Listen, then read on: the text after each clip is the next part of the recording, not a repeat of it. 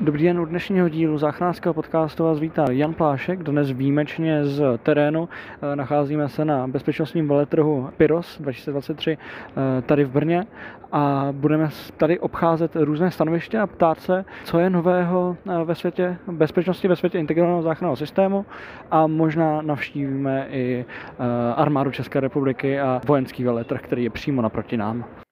Ještě předtím, než si začneme procházet PYROS, tak já se vám tady ozývám z našeho studia a popíšu vám, jaké jsou novinky ze světa hasičského záchranného sboru, který právě tady v tomhle díle celkově chybí jako vyjádření lidí z hasičského záchranného sboru. Jako první samozřejmě nešlo přehlédnout informaci, že Tatra představila novou generaci vozů Tatra Force. To, jak vypadá ta nástavba a jak vypadá to vozidlo, můžete vidět případně na stránce požáry.cz nebo i na mém YouTube kanálu Záchranářský podcast. Tam tipuji, že to bude příštím týdnu. Moc nejsem technický typ, takže vám moc o tom neřeknu, ale spoustu z těch informací je v tuhle chvíli na požárech.cz.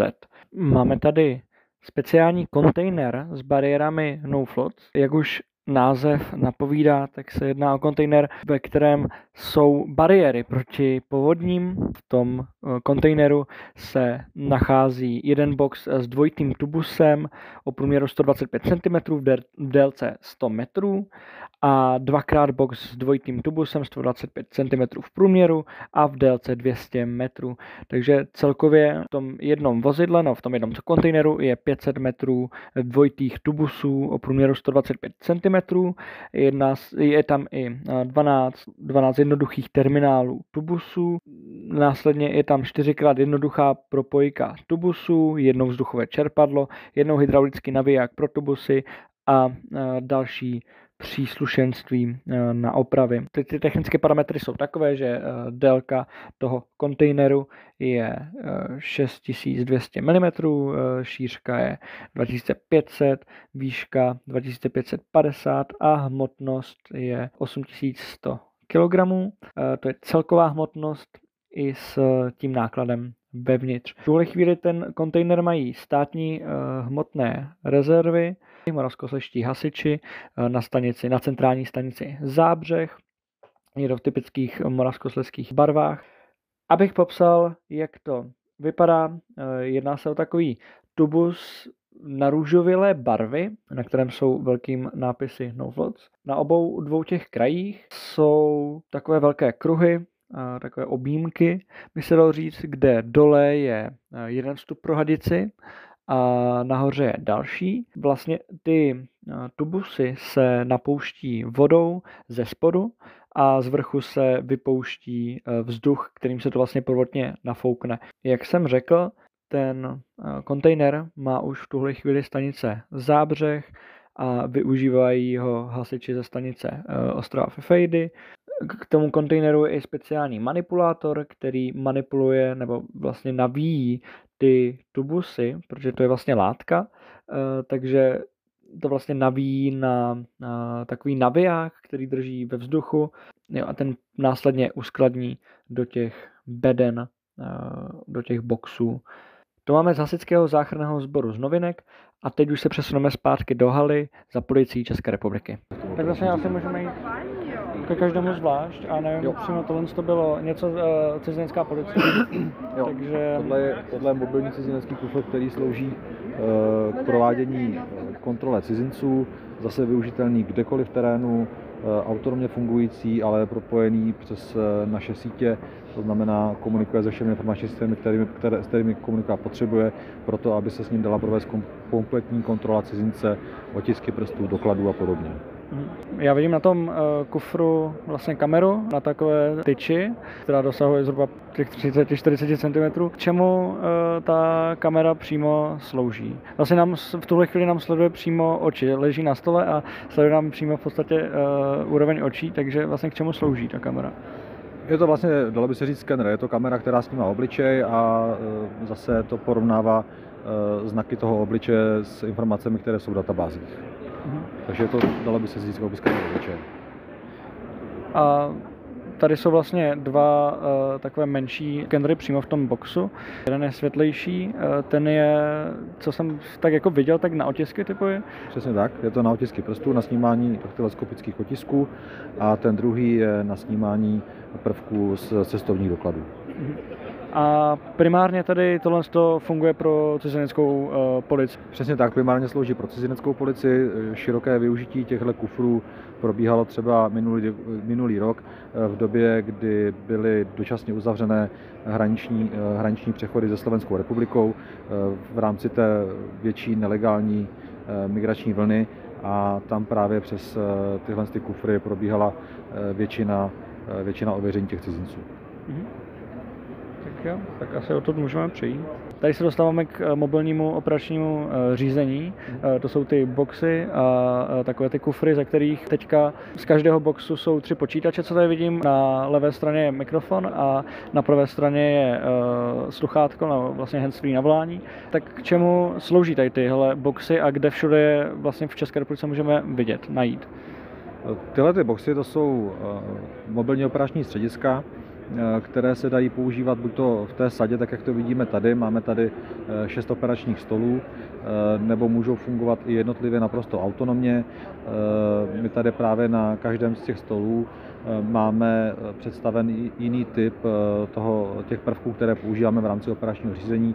To znamená, vidíme tady třeba síly a prostředky, tak jak se nám pohybují a fungují v mapě, vidíme tady události, které se aktuálně dějí. Máme tady napojení na městské kamerové systémy a třeba na druhé straně tam je pracoviště geografických informačních systémů, to znamená skupiny, která pro nás vytváří kompletní mapové podklady pro řízení policie. A k tomu vlastně můžeme přejít postupně ke každému stolu. Tady teď vidíme na velké obrazovce přímo nad těma 3 monitorama velkou mapu Brna, kde jsou jednotlivě vyznačené různými barvičkami, typové hlídky a pohůzkáři. K čemu tohle slouží v té operativě venku, vlastně, no, mimo to hlavní operační středisko, centrální? To je právě přesně ten přehled pro operačního důstojníka, který vidí síly a prostředky, tak jak se mu pohybují venku v terénu. Každá ta hlídka má několik znaků, příznaků, že třeba víme, kdo má u sebe třeba AEDčko, víme, kdo je zapojený v jaké akci, víme, co to je za typ hlídky, do jaké spadá struktury. Zobrazují se nám tam vlastně mobilní bezpečné platformy, což jsou mobilní telefony se speciálním softwarem, které jsou pro nás vlastně velmi významná periferie v rámci toho operačního řízení, přes které operační důstojník dává informace hlídce a zase hlídka skrze to může třeba provádět lustrace a nebo předávat informace zpět na operační středisko. Takže to, co tam vidíme, ty znaky, každý má svůj význam. Já vám nedokážu teď popsat, který co znamená přesně, ale každý má svůj význam pro právě toho operačního důstojníka, aby věděl, koho má v terénu a co může použít. Některé ty vlastně ikonky jsou logické, vlastně tam AED, srdíčko, máme tam vestu, ano. Tak to bude asi balistika, potom ano. Tam, jestli vidím dobře, tak je tam dlouhá střelná zbraň, tak ano, asi, ano. Takže vlastně takové klasické. No, ty dlouhé střelné zbraně u sebe potom mají většinou prvosledové hlídky, to není úplně standardní vybavení každé hlídky, ale ty prvosledové hlídky u sebe mají ty dlouhé zbraně a ten operační důstojník to tady vidí, kde jsou pohybují. Případně je to rozdělené barvami, je nějaký rozdíl mezi těmi jednotlivými, anebo to je prostě jenom, aby se v tom dalo zorientovat? Rozdíl v nich určitě samozřejmě je, ale ten rozdíl by vám asi spíš popsal ten operační důstojník, protože jak nejsem kovaný v tom operačním řízení, tak sám se v těchto barvičkách nevyznám, ale samozřejmě pro ně určitý význam mají. Vidí tam, jaká hlídka je zapojená, jestli je zapojená v nějaké akci, v tom okamžik mění příznak, možná i tu barvu. A stejně tak se barevně odlišují právě třeba služba dopravní policie, pořádkové policie a tak dále. Tady máme dále, vidíme i záznamy z vrtulníku. Co je přímo tady na tomhle? Vidím vlastně podobnou mapu, ale s tím rozdílem, že vlastně na celý Jihomoravský kraj, s tím, že tam ta byla jenom na Brno, tak vlastně v tom je jenom rozdíl v tom, že to jste vidět. Jo, takže tady vlastně žádný větší rozdíl není. Ano. Tak, co vidíme tady na tomhle počítači? Tady máme nějakou místnost nebo nějakou budovu, jsou v ní místnosti, vidíme kuchyň, koupelnu, obyvací pokoj, kde jsou různé čidla, a které teďka blikají různými čísly a je tam i napsáno poplach. Co to konkrétně je tady ta věc, kterou teď vidíme před sebou? tady tohle je napojení na pult centralizované ochrany. Tady máme nasimulovanou místnost, kterou by takhle viděl ten operační důstojník v případě, že by na pultu centralizované ochrany se někde spustil poplach. Takže on podle toho právě, pokud máme nějaký objekt takto připojený, pokud by došlo k narušení toho objektu, to čidlo by zaznamenalo pohyb nebo nějaké poškození, tak vysílá samozřejmě hlídku, aby tu událost prověřila. A tady teda na tomhle stole konkrétně vidíme, jak funguje ten pult centralizované ochrany v rámci toho operačního řízení na tom operačním středisku.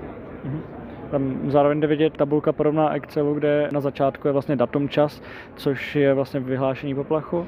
Je tam zařízení, ten kód asi toho zařízení a text události, tam máme vlastně poplach, byl tam smyčka a dál tam taky máme datum vzniku, čas vzniku. Přesně a kód události, ano. A vlastně pod tím bliká ta mapa, nebo ten plánek té budovy. A tady se dostáváme k těm kamerám, o kterých jsme před chvílí mluvili. A vlastně před sebou vidíme kamerový systém.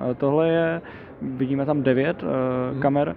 To, co tady vidíme konkrétně, je samozřejmě napojení na kamerový systém města Brna, tak jak ho ten operační důstojník může sledovat a v případě potřeby i vyhodnocovat, nebo pokud dojde k nějaké události, tak se samozřejmě může skrze tu kameru reálně kontrolovat tu situaci v reálném čase.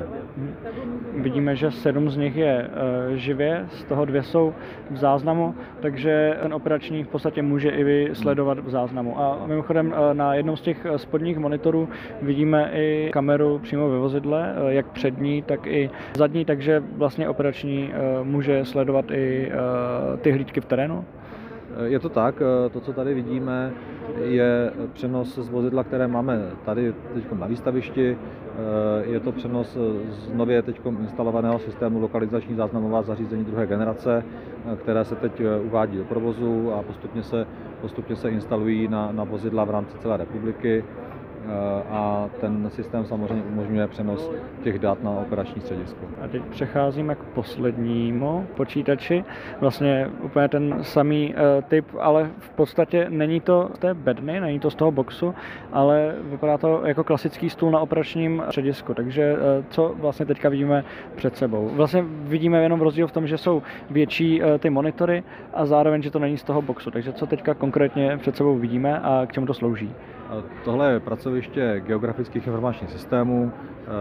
To je skupina, která nám vytváří mapové podklady pro kompletní řízení policie, ale vytváří i mapové podklady z databází, které máme k dispozici. To, co třeba vidíme nahoře, je mapa kriminality.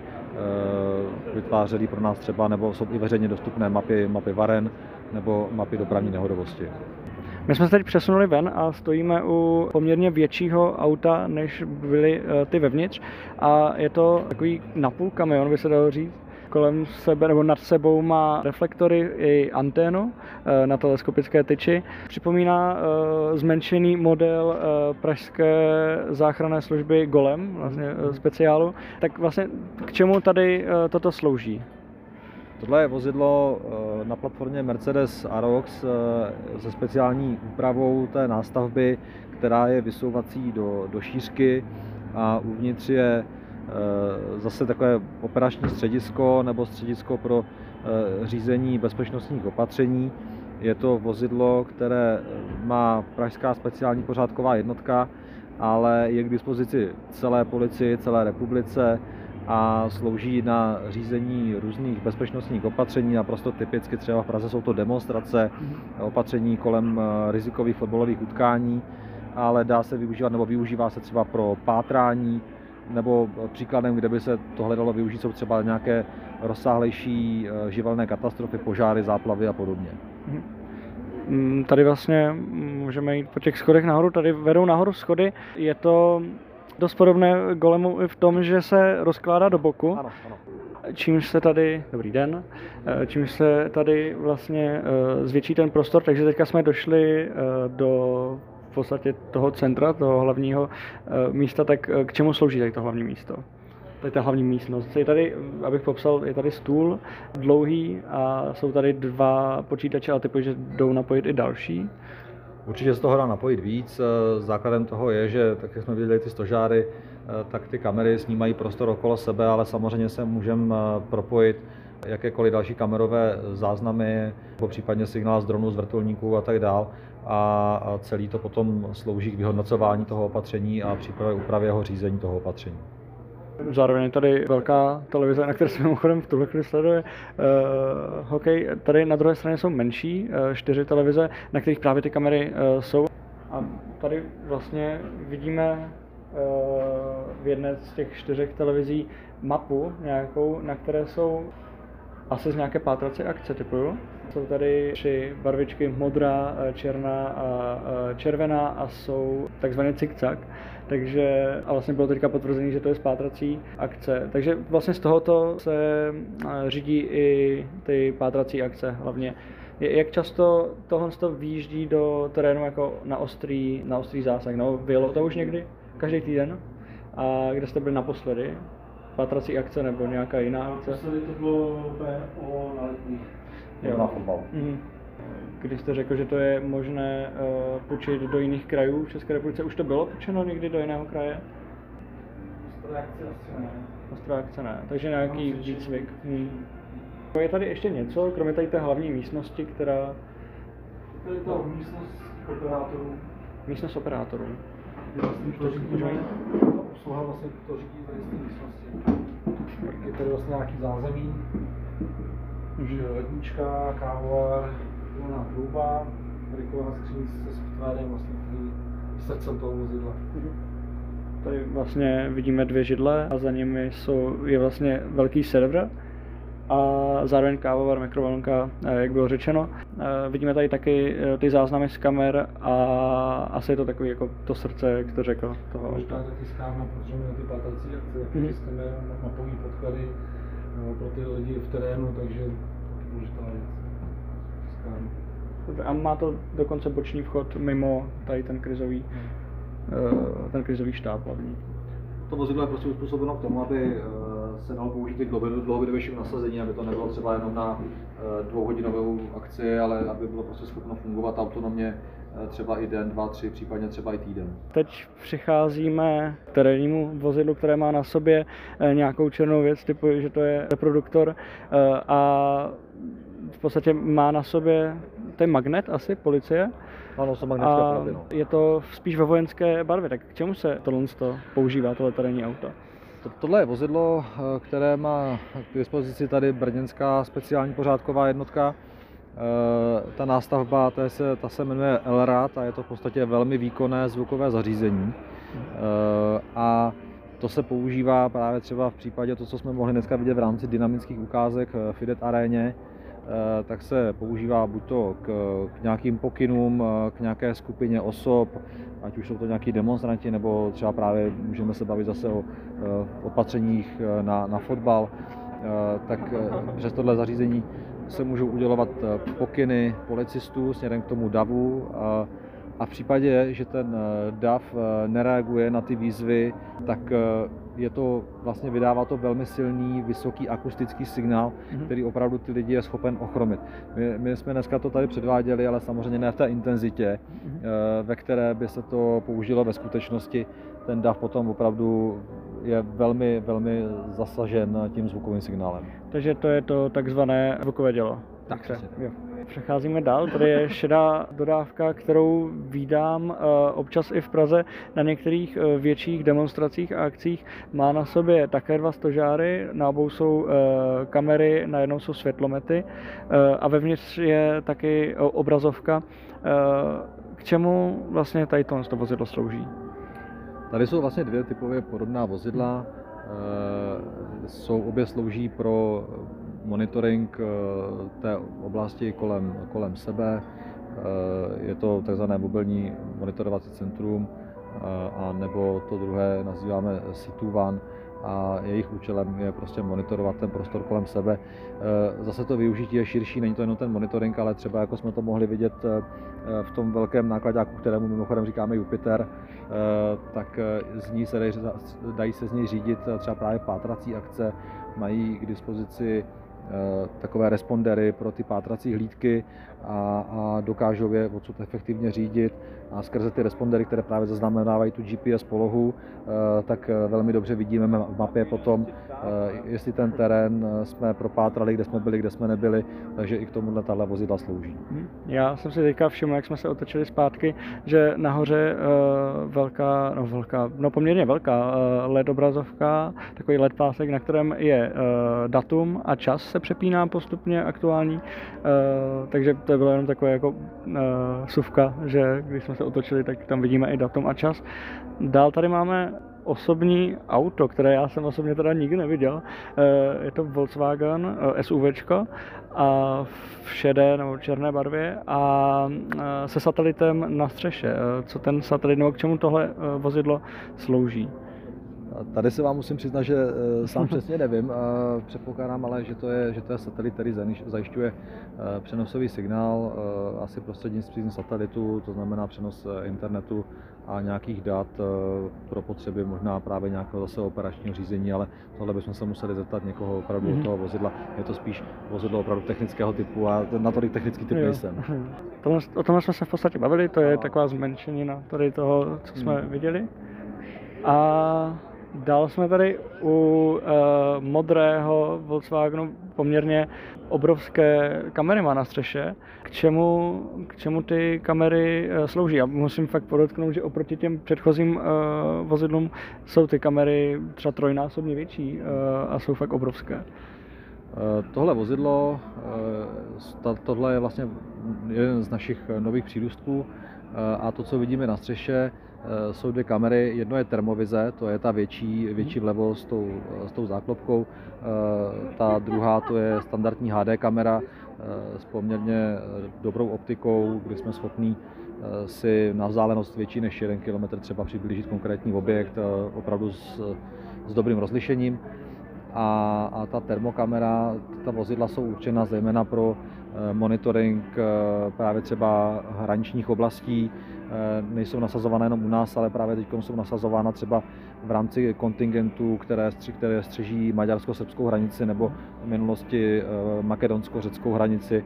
Takže je to prostě to propátrávání toho terénu ve dne v noci, kdy pomocí té termovize jsme schopni rozeznávat právě ty objekty, zejména lidské postavy v tom většinou často neprostupném terénu. V podstatě já jsem si až teď všiml, že pod tím jsou další typy, 4 kamery, na každou stranu míří jedna, opravdu jako menší kamerky, ty asi slouží vlastně jenom k monitoringu. Přesně tak, ty monitorují prostor kolem toho vozidla, protože zase se můžeme bavit o tom, že ta posádka, která je třeba uvnitř toho vozidla, musí mít taky přehled o tom, co se děje kolem nich, nejenom to, co vypátrávám v nějaké větší vzdálenosti, ale abych i věděl, co se mi děje kolem vozidla. Všechny ty vozidla mají k dispozici centrálu. To znamená, že jsou schopná fungovat kdekoliv v terénu naprosto samostatně a protože ty technologie mají velký odběr proudu, tak ten proud si musíme umět vyrobit, protože podstatou toho je, že musíme být schopní to postavit kamkoliv, nejenom tam, kde je dostupnosti elektřina, nemůžeme přijet někde, tady není Antoníček, jo? Takže podstatou toho je, že každý to vozidlo s sebou vozí centrálu. Tak teď jsme u podobně velkého a dost podobného kamionu, nebo polovičního kamionu, jako bylo to operační středisko mobilní, tak k čemu slouží právě tady toto? Tohle je speciálně upravené vozidlo pro přepravu koní, takzvaný přepravník samozřejmě koní. Tohle konkrétně je z oddělení služební hypologie tady Krajského ředitelství policie Jihomoravského kraje a je schopno převozu až 6 koní v těch boxech, co jsou v té zadní části a 8 členů posádky, včetně řidiče tedy. To znamená, bez problémů přepraví 6 koní i s jezdci a ještě nějaký obslužný personál. Tady vlastně vidíme rampu v zadní části vozu i v podstatě v té zadní polovině a hned vedle je vstup, takže ten je asi pro posádku.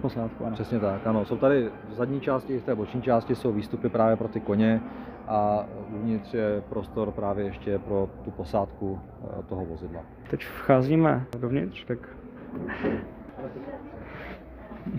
Dobrý den. Vešli jsme vlastně dovnitř a připomíná to tady takový karavan, doslova, do kterého se vchází v podstatě z toho místa, kde jsou ty koně, nebo i z jiného místa? Dá se tady vyjít i nudy? Tady jsou, možná se dá vyklopat ta sedačka a dá se projít i tím prostorem od řidiče.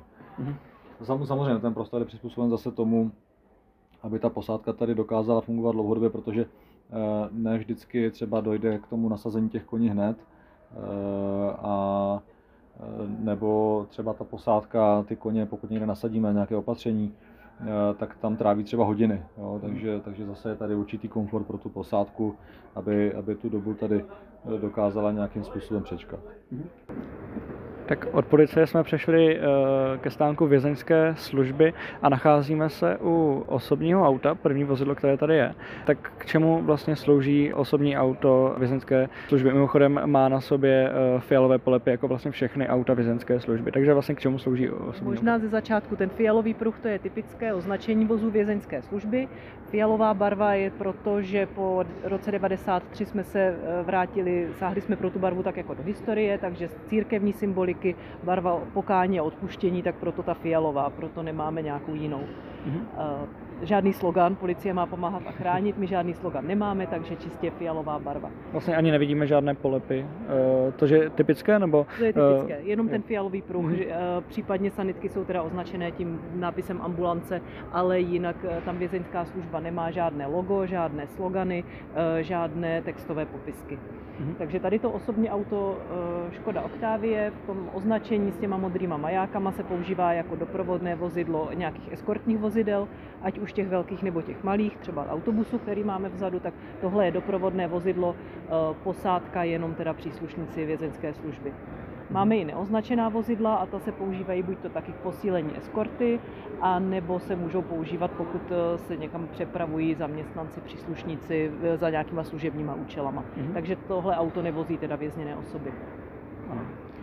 Tak hned vedle máme tady jsou dvě ambulance, jedna je menší, druhá je větší. K čemu slouží vlastně tady ta menší? Asi pro převoz pacientů, ale proč je jedna menší a proč je jedna větší? Je v tom nějaký rozdíl? To je spíš podle modelu, takže ty ambulance samozřejmě přeprava vězněných osob, které jsou nemocné nebo zraněné do civilních zařízení a nebo mezi vězeňskými zdravotnickými zařízeními, protože máme ve vězeňské službě dvě nemocnice. Jedna je v Praze, jedna je v Brně, takže tam pro to eskortování teda se zdravotnickým doprovodem máme ambulanci. A ta druhá, ta větší, ta je infekční, protože máme i infekční oddělení. Takže ta má oddělený větrací okruh pro toho přepravovaného pacienta a pro posádku, takže ta větší slouží tahle pro transport infekčních osob. Ale jinak, jestli je větší nebo menší, jde spíš o to, jaký je to model. Jasně. Tady konkrétně máme vystavenou teda tu běžnou a tu infekční. Přeskočíme tady sanitky, přejdeme dál a máme tady dodávkové vozidlo. Tak eskortních vozidel máme taky víc typů.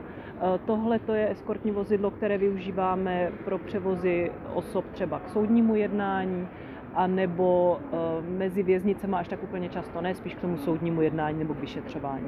Takže tak, jak i pak třeba ten autobus uvidíte, tak to má oddělenou část pro posádku a část pro ty vězněné osoby. Tam je vnitřní dělicí katr, a takže pro přepravu vězněných osob. A to vedlejší auto je taky eskortní vozidlo, ale to už je panceřované, takže obrněné, neprůstřelné pro přepravu osob v nějakém zvláštním bezpečnostním režimu, takže třeba chránění svědci nebo osoby, u kterých je předpoklad, že by se někdo mohl pokusit vysvobodit nebo naopak zlikvidovat. Teďka půjdeme dál k tomu autobusu. Já se mi zatím zeptám, já jsem viděl v těch vitrínách, které tady vystavujete, i šavly nebo meč, nebo nevím, co to bylo, šavle, viděl jsem to z dálky. Šavle generálská, to je taková jako spíš ceremoniální záležitost při povýšení teda do toho, do té generálské hodnosti může dostat ten příslušník teda i tenhle ten dár. Teď půjdeme dovnitř do toho autobusu. Ten autobus nemá okna kromě přední části. Jsou v části pro posádku, část pro vězněné osoby skutečně je oplechovaná, je bez oken. Tak se asi můžeme jít podívat dovnitř. Dobrý den. Dobrý den. Tak vcházíme do toho autobusu. Teďka tady v té přední části jsou mříže posuvné s posuvnými dveřmi a ty ostatní sedačky jsou vlastně už oproti té přední části v plastu. Ta zadní část tady slouží k převozu vězených osob. Je to bez oken kompletně, jak je tady zařízen ten... Ventilace je, asi nám tady pomůžou kolegové řidiči, že jo, normálně ventilace, klimatizace. Takže... No, ventilace, klimatizace, normální odtah autobusu, je to všechno řízeno od pozice řidiče vozidla. Vlastně autobus ze zadní části, jak jste to říkal, je oddělený mřížemi, takzvaným katrem, který se uzamyká od pozice strážných. Autobus je osazený 38 sedícími místy plus 2 samotky, 1 toaleta po levé straně a vlastně posádka se skládá z řidiče, z velitele eskorty, ze psovodů plus tady dalších příslušníků. Teda box na psa, takže může být eskorta posílená i psem a pes cestuje případně tady v tom kotci. Eskorta, mezikarová dálková eskorta je vždy vybavena psovodem. Podle nařízení je úplně jedno, jestli vezeme mezikarovou eskortou jednoho nebo 40 vězňů, posádka je, dá se říct, stejná. Když jste mluvil o těch samotkách, já tam vzadu vidím právě ty dvě klece. Ano. K čemu vlastně slouží ty dvě klece? Ty dvě klece slouží převážně, když někdo narušuje průběh eskorty, tak se ta vězněná osoba se přemístí se do té, jak říkáte, do té klece nebo do té samotky, ale převážně hodně vězňů si o to říká samo, že by tam rádi si šli sednout, protože tam mají více místa. A za jednou z nich vlastně vidíme ten záchod. Toaletu, ano, zárůst. Ve přední části, když se fakt koukám od té mříže dopředu, jak to vypadá jako klasický autobus, potom když se otočím dozadu, tak opravdu to vypadá jako vězeňský. Bývají nějaké problémy při přepravě? Nebývají. To se jinak přezdívá ponorka, takže když by někdo tvrdil, že cestoval třeba z Brna do Prahy ponorkou, tak buď cestoval s vězeňskou službou, anebo teda se zbláznil. Připomíná to. Nebo je to příprav pro doktora Chocholouška. Tak já vám děkuji. No málo, mějte se na shranou. Tady máme, že jo, když to vezmu tady zleva, tak to je pracovní uniforma. Tady... Já jenom popíšu vždycky, co vidíme. Pracovní uniforma, vlastně vidíme klasický, vypadá to jako dvou montérky, ano. A vlastně máme tam nápis Vězeňská služba na suchý zip a vedle hodnost s číslem. Ano. Tady je vlastně balistický a zároveň i protiúderový komplet, takže ta hrudní ochrana, ochrana krku, helma, je tam vložený teda ten balistický plát, takže to odolává nějakému střelivu, to by vám asi řekl lépe kolega z oddělení vězeňské stráže, který to má v kompetenci. Tohle to je třeba oděv, který využívají příslušníci režimu eskorty nebezpečných osob. Takže zvýšená balistická ochrana i třeba proti řezu. My vlastně, je to fakt kompletní balistika, vypadá to jako těžkooděnec od policie. Zároveň má helmu nebo přilbu, která se dost podobá taktickým přilbám u zásahových jednotek a tak dál. Tomu těžkooděnci bude spíš podobnější tady ta poslední figurína, to je protiúderový komplet, to je spíš pro zásahy uvnitř těch vězeňských zařízení, pokud tam musí dojít k potlačování nějakého nezákonného vystoupení. Takže vidíte tam štít, který můžou příslušníci mít, můžou tím vytlačovat, zatlačovat nějaké osoby, které se dopouští něčeho nezákonného. Zase vidíte, že ta přilba se liší, tahle ta je spíš protiúderová s tím obličejovým štítem i ochranou teda zátylku. Že tady v tom se liší, tenhle ten oblek je spíš teda ten balistický, taktický a tady je spíš to protiúderové vybavení. A vlastně na rozdíl od těch dvou figurín, které máme tady, tak vidíme, že moc nevidíme toho textilu oproti tady těmhle a je tam spíše plast? Ano, plast. A vlastně obušek vidíme, ten štít, jak zaznělo. Tak, no a klasická vlastně helma, kterou používají i těžkooděnci. konkrétně? Je třeba ještě uniforma, tentokrát jakože taky pracovní, ale ne už pro takovou tu práci, řekněme, venkovní. Tohle jsou, když vidíte ty kalhoty, to jsou kalhoty, ve kterých normálně příslušníci slouží. Třeba členové dozorčí služby, tak v tom slouží na odděleních. Různé svrchní, sovčelová bunda, zimní bunda.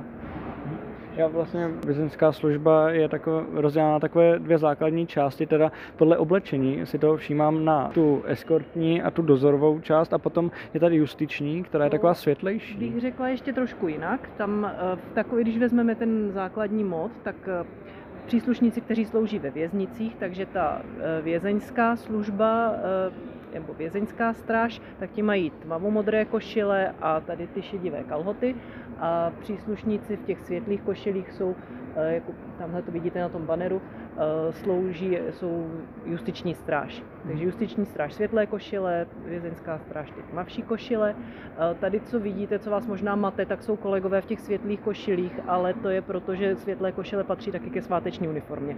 Takže kolegové jsou tady v reprezentačním, nejsou tady v pracovním. Takže já jsem právě myslel, že je rozdíl mezi právě tou justiční, kterou vydávám v té světlejší, a mezi tím, co je ve věznicích, kde vydávám. No, tam je rozdíl. Ve věznici skutečně slouží standardně kolegové v těch tmavých košilích a na těch soudech ta justiční stráž ve světlých košilích. Ale důstojníci potom už ten reprezentační oblek, hostejno jestli od justiční stráže nebo ty z věznice, tak k tomu reprezentačnímu patří světlá košile. Tak. Tady máme opravdu to nejzákladnější vybavení.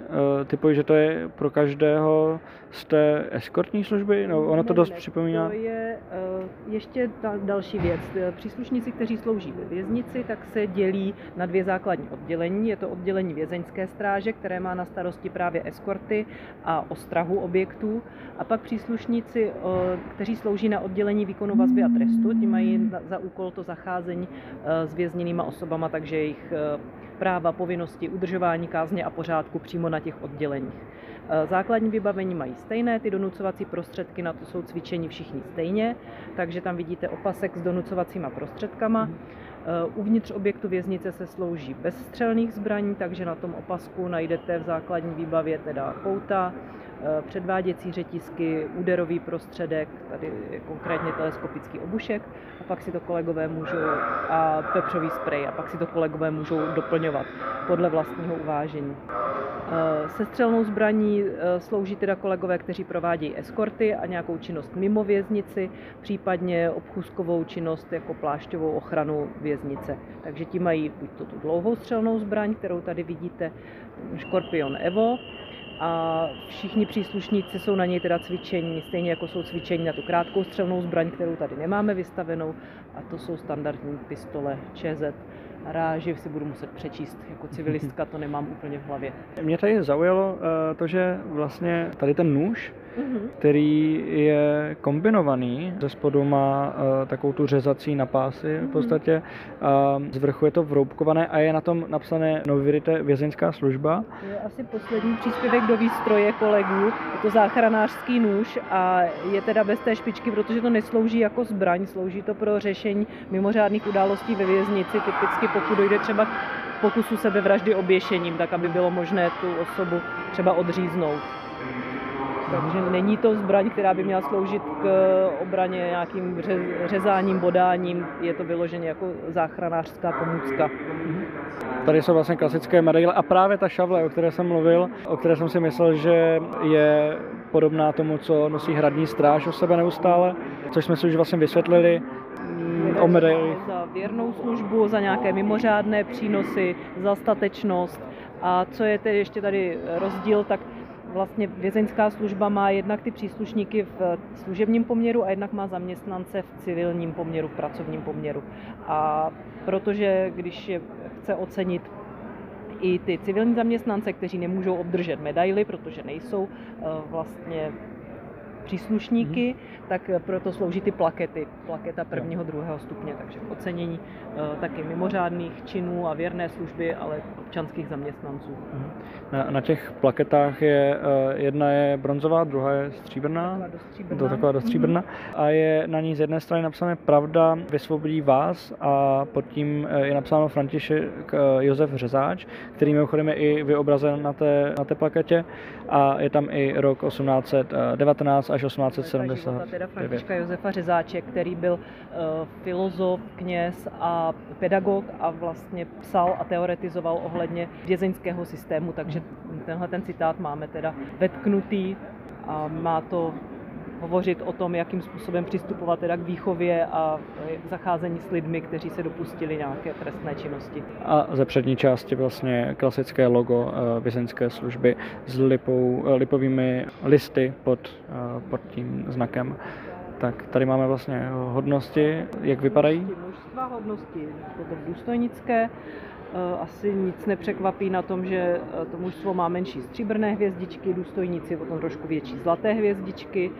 Když to vezmu od těch hodností nejnižších, tak tam s jednou hvězdičkou rotný, potom strážmistr, nadstrážmistr, podpraporčík, praporčík a nadpraporčík. A v těch důstojnických potom máme podporučíka, poručíka, nadporučíka, kapitána, majora, podplukovníka a plukovníka. Obecně vzato plukovnických hodností dosahuje například ředitel věznice, vedoucí oddělení bývá v hodnosti majora a kolegové, kteří slouží, jsou nejčastěji v těch hodnostích praporčických. Pak tady máme ještě jedny výložky s generálskou hodností.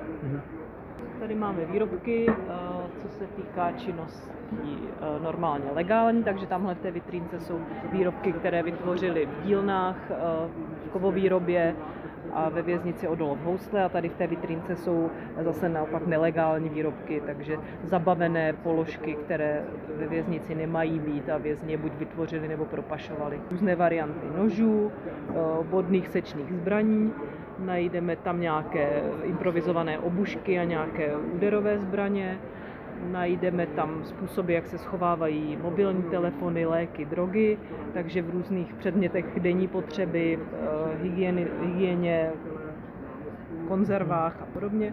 A tady to, co vidíte s těma drátkama, to jsou tetovací strojky. Takže to bývá taky velmi časté. Je časté, ale není to legální, že bychom nechtěli dopřát nějaké jako zkrášlení těla, ale hygienicky je to nepřípustné a je to riziko z hlediska přenosu infekčních onemocnění. My tady vidíme pingpongovou pálku, ve které přímo uprostřed je výřez, ze kterého je sáček s nějakou drogou. To samé je u...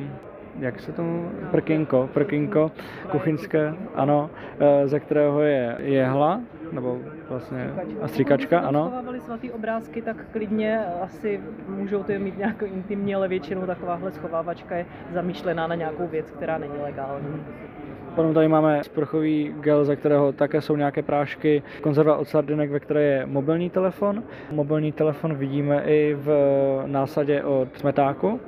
A mě tady překvapují i tady ty hvězdy, to si také vyrobili. Vrhací hvězdice, ale bavili jsme se o tom už tady víckrát, ne každý ten předmět, který tady vidíte, vyráběli se záměrem třeba napadnout personál. Ty nože můžou sloužit k tomu, že si chtějí třeba na celé připravovat svačinu, a ty hvězdice můžou být třeba i z dlouhé chvíle někde v nedostatku práce v těch dílnách. Nápad, co vyrobíme, tak takový spontánní nápad. Viděli jsme želvy ninja, tak vyzkoušíme tohle. Tady vidím i zbraně.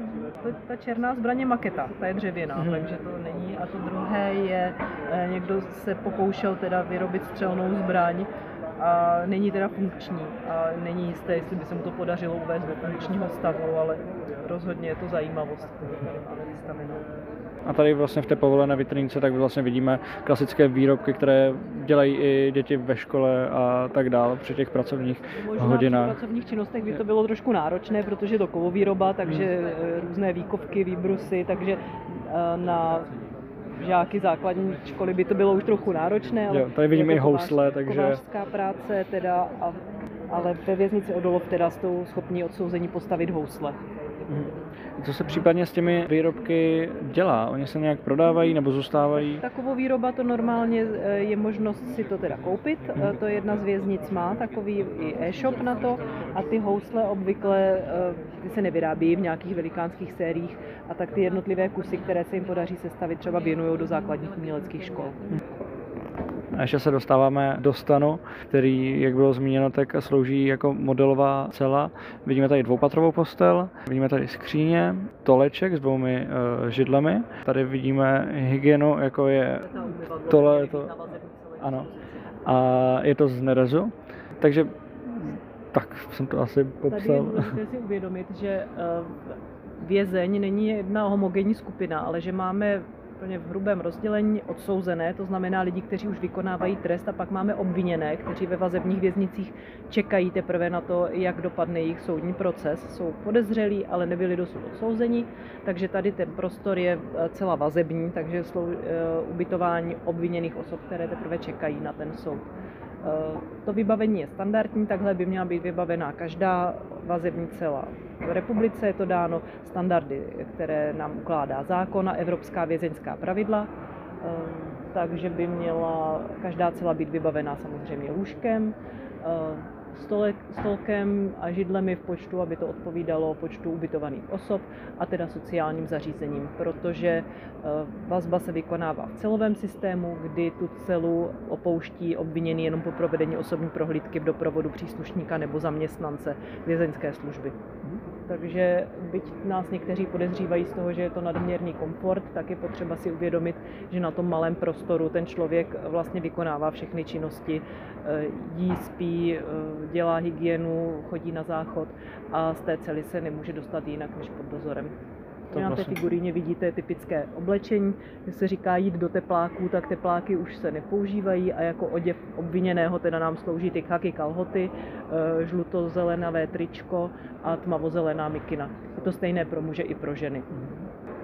Je to poměrně příjemný materiál. A ty kalhoty vlastně vypadají spíše jako takové ty klasické pracovní? Klasické pracovní, takové plátěné kalhoty z pevnějšího materiálu, taky zelená barva. A ten model tady toho je 1:1 v podstatě, nebo je zmenšený? Jo.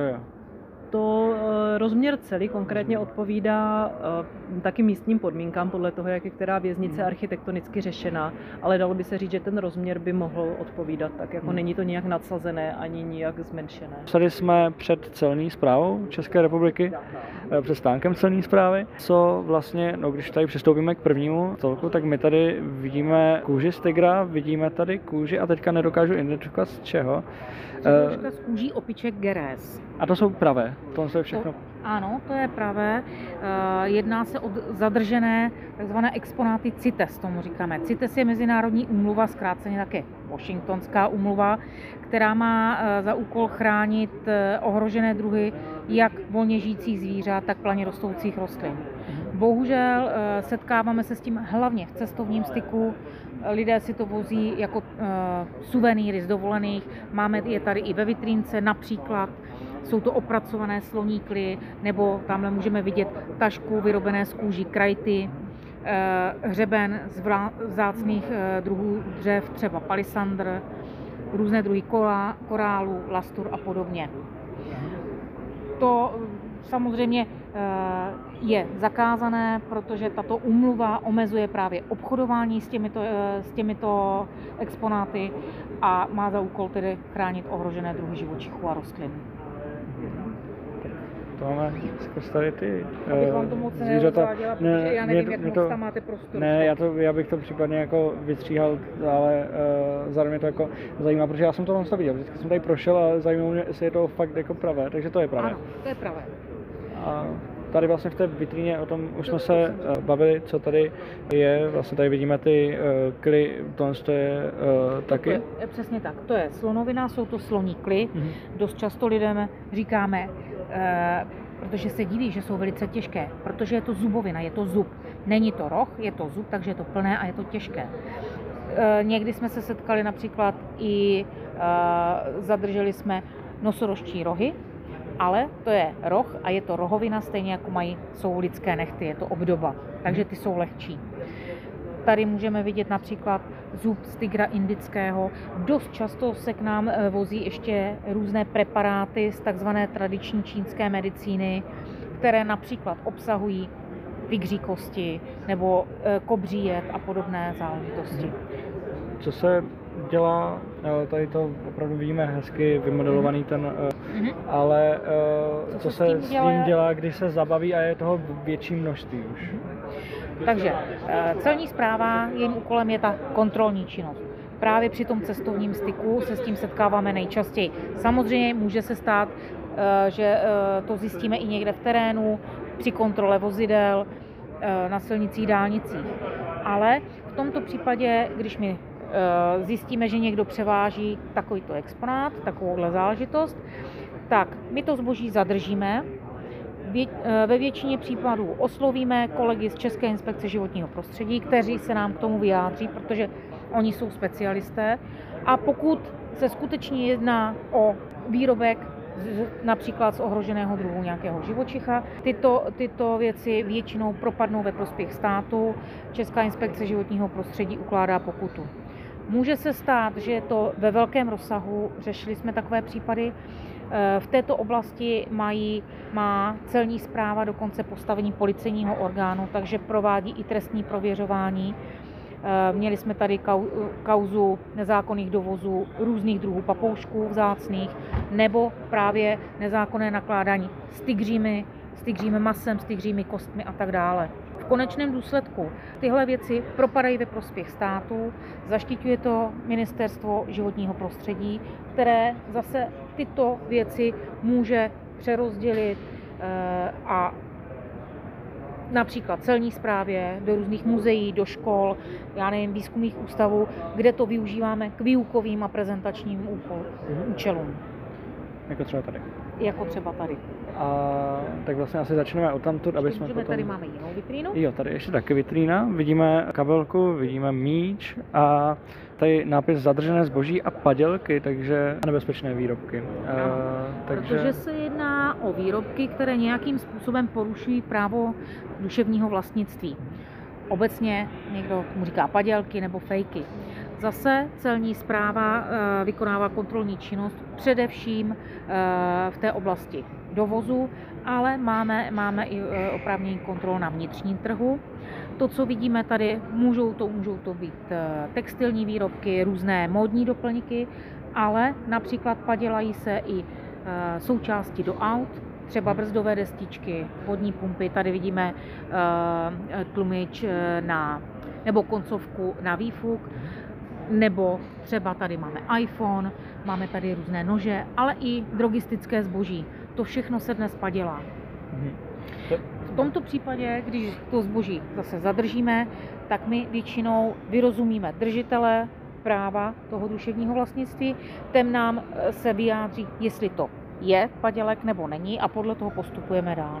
V případě, že to je padělek, tak následuje nějaké řízení, kde v konečném důsledku dochází opět k propadnutí zboží ve prospěch státu. Nicméně ve většině případů se toto zboží likviduje.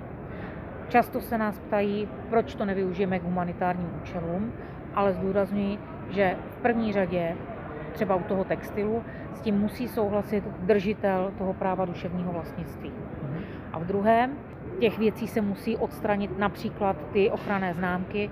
To samozřejmě taky není jednoduché, kdo to bude dělat, kdo to bude financovat a tak dále. Já jenom podotknu, že třeba ten iPhone a ty AirPody a tak dále vypadají opravdu pravě. Věrohodně.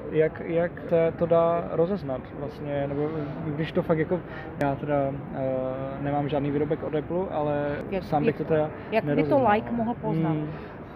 Já bych to řekla, je na to jednoduchý trik. Já tomu říkám 3 věci. Podívejte se na cenu, na způsob balení a místo prodeje. Určitě si nekoupíte kabelku Louis Vuitton na tržnici za 500 korun. To je pravda, ano. Kterou tady mimochodem i máme. Přesně tak, to je takový základní ukazatel. Samozřejmě my na to máme specialisty, anebo se nám právě k tomu vyjadřují ty držitele těch práv. A vidím, tady se padělují i chemické drogistické výrobky. Prací prášky, vlasové šampony. Dneska cokoliv si představíte, v podstatě už se padělá. bohužel. Tady jdeme k drogám typuji. Vidíme tady výrobnu nebo něco, vlastně prostředky na výrobu drog. Přesně tak. Tady máme ukázku, protože Celní správa má kompetenci nebo, také kontrolovat v podstatě převoz nebo obchod s omamnými psychotropními drogami, především v oblasti dovozu, vývozu anebo průvozu. To, co tady vidíte, jsou něco byly zadržené zase věci při naší činnosti, ale jsou tady i na ukázku například různé chemikálie, které se využívají při nelegální výrobě drog, zvaného pervitinu nebo také metamfetaminu, a různé léčiva, které obsahují takzvané prekurzory drog, ze kterých se teprve ty omamné psychotropní látky vyrábí. Jsou tady ukázány i různé jakoby testry a i fotografie, jak dokáží drogy člověka v podstatě zničit, jakým způsobem to dopadá v konečném důsledku užívání drog. Takže tady vidíme vlastně různé ampulky, ve kterých je nahoře tekutina, dole jsou krystalické látky a sypké látky a zároveň i ty tekutiny. Tak o co se jedná? Co v tomhle kufříku vidíme? Jedná se o kufřík, kde jsou prekurzory na výrobu drog. Opravdu širokého množství drog. Fakt prekurzory drog jsou takové látky, bez kterých prostě syntetické drogy nejde udělat. Každý prekurzor má určitou funkci v té droze. Samozřejmě některý prekurzor jde nahradit něčím jiným, ale prostě bez prekurzorů drog syntetickou drogu neuděláte. Třeba tady výroba metamfetaminu. Na výrobu metamfetaminu je základním prekurzorem jsou léky s obsahem pseudoefedrinu nebo efedrinu, potom samozřejmě nějaký hydroxycodný, toulen, kyselina chlorovodíková, kyselina fosforečná, červený fosfor, jód. Taková špinavá práce v podstatě. No. Samozřejmě na kilo metamfetaminu nebo pervitinu po česky potřeba těchto tablet s obsahem pseudoefedrinu zhruba 56 tisíc, pokud se teda jedná o tablety, které mají obsah toho pseudoefedrinu aspoň 30 mg v té tabletě. Ty tablety se nejčastěji vozí třeba z Polska, v poslední době hodně letí přípravek efedrin arena, který obsahuje efedrin, a to se zase vozí třeba z Bulharska nebo z Rumunska. Stimulace nějakého odvětrávání, protože při tom varu, když se tady vaří, dá se sem kyselina fosforečná, červený fosfor, tak vzniká fosgen, což je bojová látka a je nebezpečí nějaké otravy toho vařiče nebo nějakého okolí. A to je taky z nějaké zabavené činnosti? Jo. Jo. Možná tady, když se podíváte, tady máme kufřík s ukázkami jednotlivých typů drog, anebo například k dokreslení případu. Ten případ se jmenoval ETA, kdy byly do zahraničí zasílány v podstatě v domácích pekárnách různé omamné psychotropní látky. Jo, tak konkrétně třeba do Ameriky šlo nějaký MDMA, tablety extáze, právě v různých spotřebičích. Bylo to i v mikrovlnných troubách, pekárnách. Teď vidíme tady knihu, která je rozřezaná přímo uprostřed a je v ní sáček. To je klasický úkryt.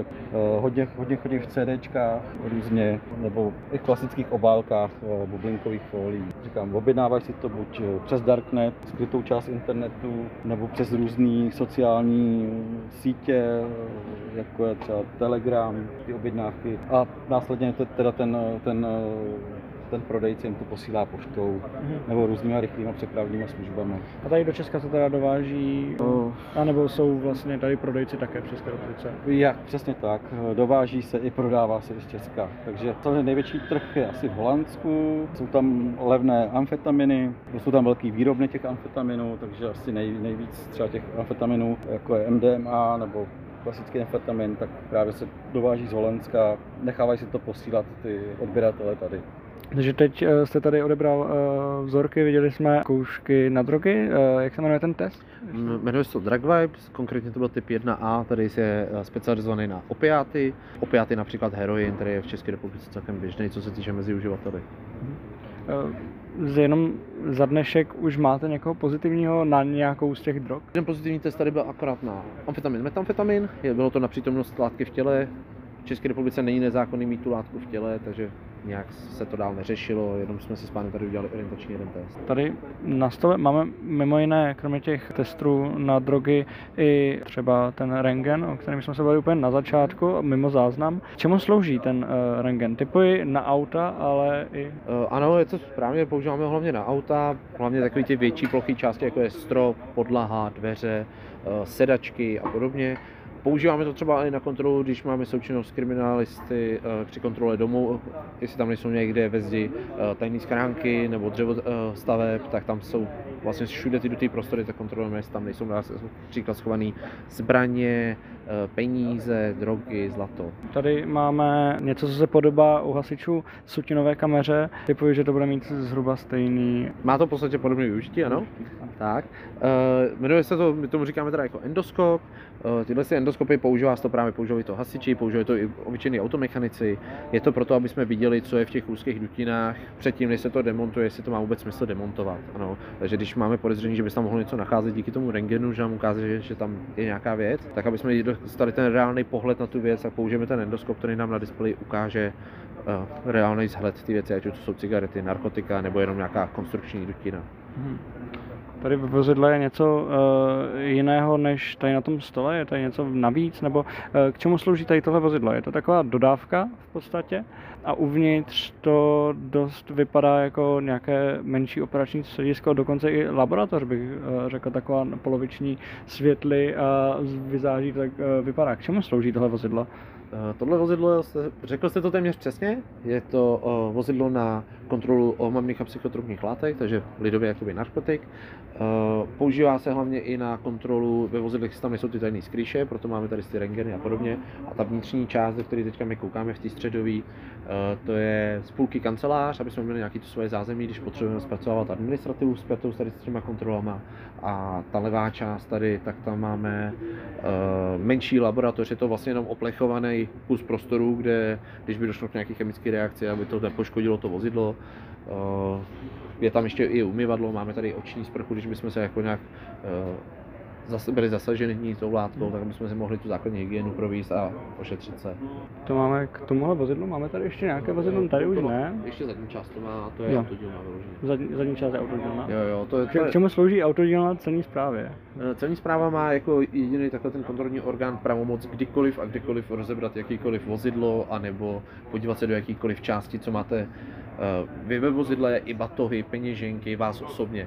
Máme to kvůli tomu, že když bychom neměli přístup do nějakých tady z těch věcí, ať už by to bylo třeba kolo, brusle, jo, myslím jako brusle, klasický a to, tak by to ty lidi tahali tady s tím způsobem, jo, protože bychom na to neměli tu zákonnou pravomoc.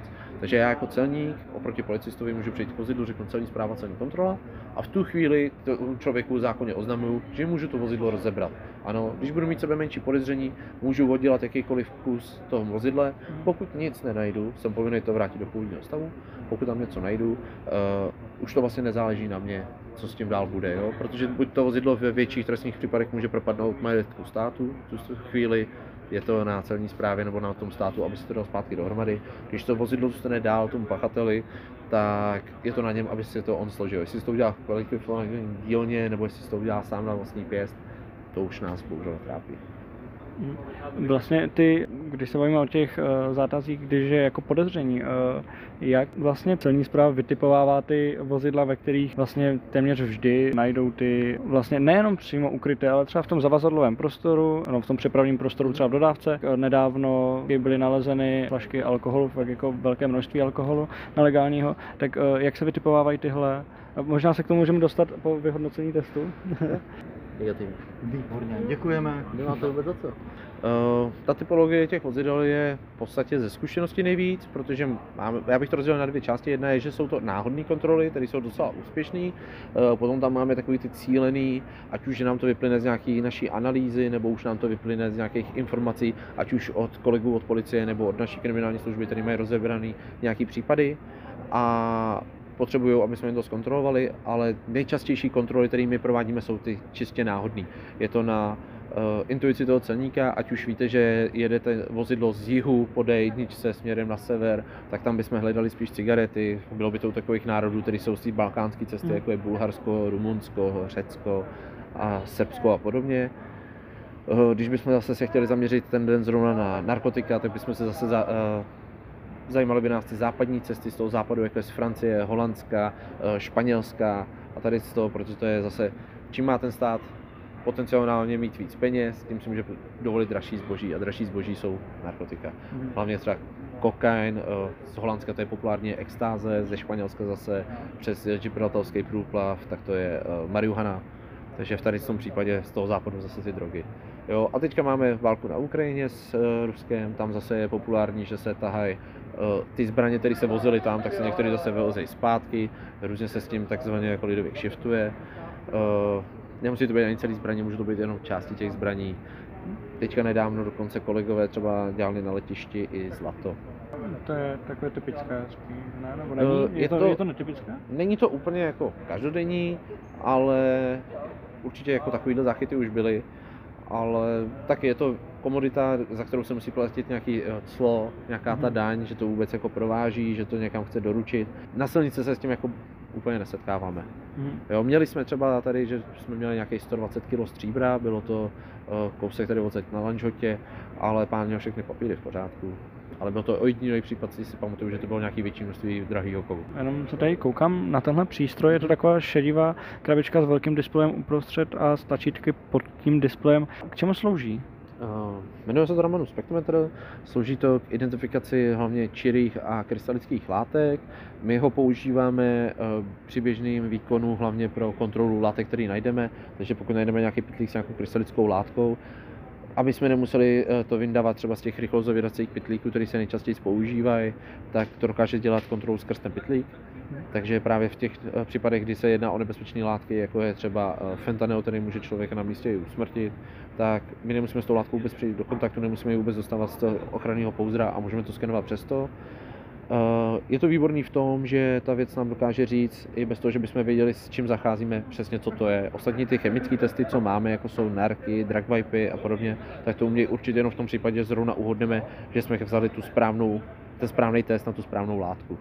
Jo, takže tam to je odebírání nějakého vzorku a nějakého opakovaného zkoušení. Tadyhle to je o tom, že to tam prostě dáme a ono nám to řekne.